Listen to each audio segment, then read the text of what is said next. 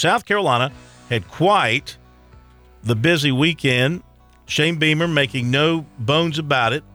The transfer portal, John, is there to be recruited and to help fill spots on your team, and he's as active as anybody in that capacity last year and this year. Picked up two transfer commitments on Sunday. Offensive tackle Sidney Fugar, 6'6, 330, Western Illinois, took an official visit over the weekend, visited Cincinnati prior to getting into USC. It helped the Gamecocks that offensive line coach Lonnie Teasley knew him from back in high school. Teasley recruited him at North Carolina Central, and he's just excited about the opportunity to have a chance to come in and earn a starting position right away at South Carolina. And he likes how the the coaches and the players relate to one another. He said he could see himself being a starter if he works hard and does the work. He'll be back at USC, he said, about sometime next week. He'll have three years of eligibility. He appeared in one game in 2021, redshirted. This year, nine games, and he was named the team's offensive lineman of the year. Chris, do you know the nickname for the Western Illinois team? Oh, wait a minute. I'm usually pretty good on these things. Mm-hmm. Let's see. Western Illinois. Mm-hmm. Are they the Broncos? That's close. That's close. No, no, it's the Leathernecks. That's Western Michigan. Yeah, that's Western Michigan. That's Yeah. the Broncos, isn't it? Yeah, it's the Leathernecks. Leathernecks. The Leathernecks. Like it. Yeah. All right. Then Gamecocks got. I really like this pickup for him too. Linebacker Jerron Willis, 6'2", 220, Leesburg, Georgia, and he first committed to Georgia Tech out of high school, and then he signed with Ole Miss. USC recruited him out of high school, but didn't make the cut. They were in his top ten, but then when he cut it down to six, the Gamecocks were not in the mix. But he only played one game at Ole Miss, went into the portal, John, hooked up with the Gamecocks, came in for a visit over the weekend, liked everything, remembered everything from before, had really not seen the place, and they like him as a weak side linebacker, will linebacker type, maybe coming off the edge as well. And his quote was Every time I see the ball, I go hit somebody and make them feel it.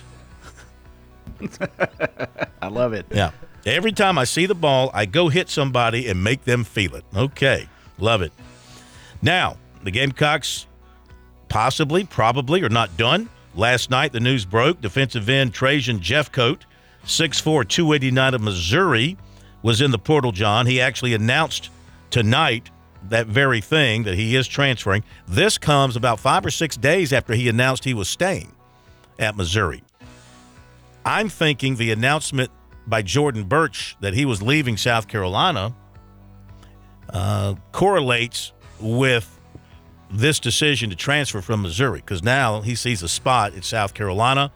And also last night, Shane Beamer put out another commitment alert not too long after it was reported that Jeffcoat was in the transfer portal, John.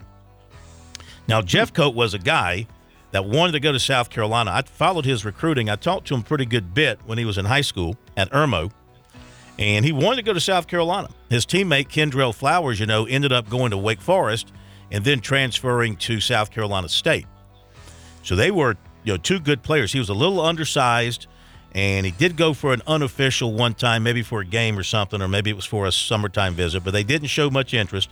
Colorado State offered him as well. Liberty but Missouri came in with an offer. That was his best offer. And lo and behold, he goes out to Missouri. He grows into 290 pounds of man. And he played as a true freshman. Then he redshirted. Then in 2020, he was all SEC, first team. And then played 21 and played 22. He, um, in high school, had 72 tackles, 13 sacks, and 23 quarterback hurries. Played in the Shrine Bowl had four tackles and half a sack in the Shrine Bowl and a tackle for loss. With all that, neither the Gamecocks nor Clemson showed much interest. In 48 games at Missouri, he totaled 84 tackles, 19 tackles for loss, 11 and a half sacks. He also scored a touchdown on a fumble recovery against the Gamecocks in 2021 in Missouri. And we'll see what happens here, I would imagine, relatively soon he'll he'll make the announcement of the transfer to South Carolina that indeed is what it looks like. And the Gamecocks need some help at defensive end with Burch gone and uh, some of the others who have left Gilbert Edmond, Hot Rod Fitten. Woodland offensive tackle Cam Pringle announced this afternoon he'll make his commitment announcement January 22nd at his school. He's been a major target of USC and Clemson, and he visited both late in the season, with Clemson drawing the last visit for the USC game. Uh, Pringle has been working with a short list of USC, Clemson, NC State, Tennessee, Georgia, and Florida. The Gamecocks will have a junior day on the 21st and the Tigers on the 28th, but he'll already have his announcement on the 22nd. That's the Sunday after the one at South Carolina. He hasn't said if he's going to take any other visits. This one kind of feels like South Carolina to me at this point. We'll wait and see. Former Florida safety Trevez Johnson, who visited USC and Auburn over the weekend, committed to Missouri, which he had visited earlier. Michigan transfer, wide receiver Andrel Anthony Jr., who was offered by USC. Once his name got into the portal, he visited Oklahoma over the weekend. Transfer offensive tackle Marcellus Johnson, offered by USC, committed to Missouri. So we got a little two for one deal perhaps happening here between the Gamecocks and Missouri. They're the Gamecocks.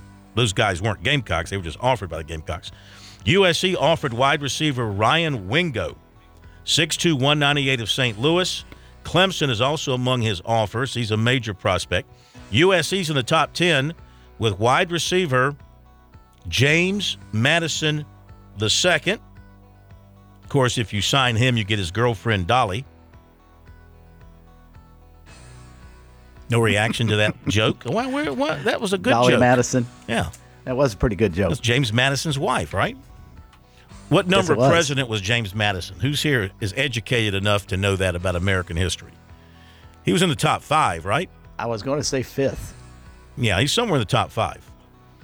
The others are Tennessee, Missouri, LSU, Colorado, Oregon, Ole Miss, Penn State, Florida State, and Auburn. See, he was fourth. Fourth. James Madison the first. He was fourth. Uh, former USC offensive lineman Jordan Davis is transferring to South Alabama. River Bluff running back Cooper Johns will take official visits to Anderson and the Citadel this weekend. He also plans to take unofficial visits to Florida and coastal Carolina this month. This season, he rushed for 1,871 yards and had 2,157 all purpose yards, and he scored 24 touchdowns. Wide receiver Mazio Bennett of Greenville has set a visit to Florida State for January 28th. Chapin native quarterback Jaden Bradford of IMG Academy was offered by UAB.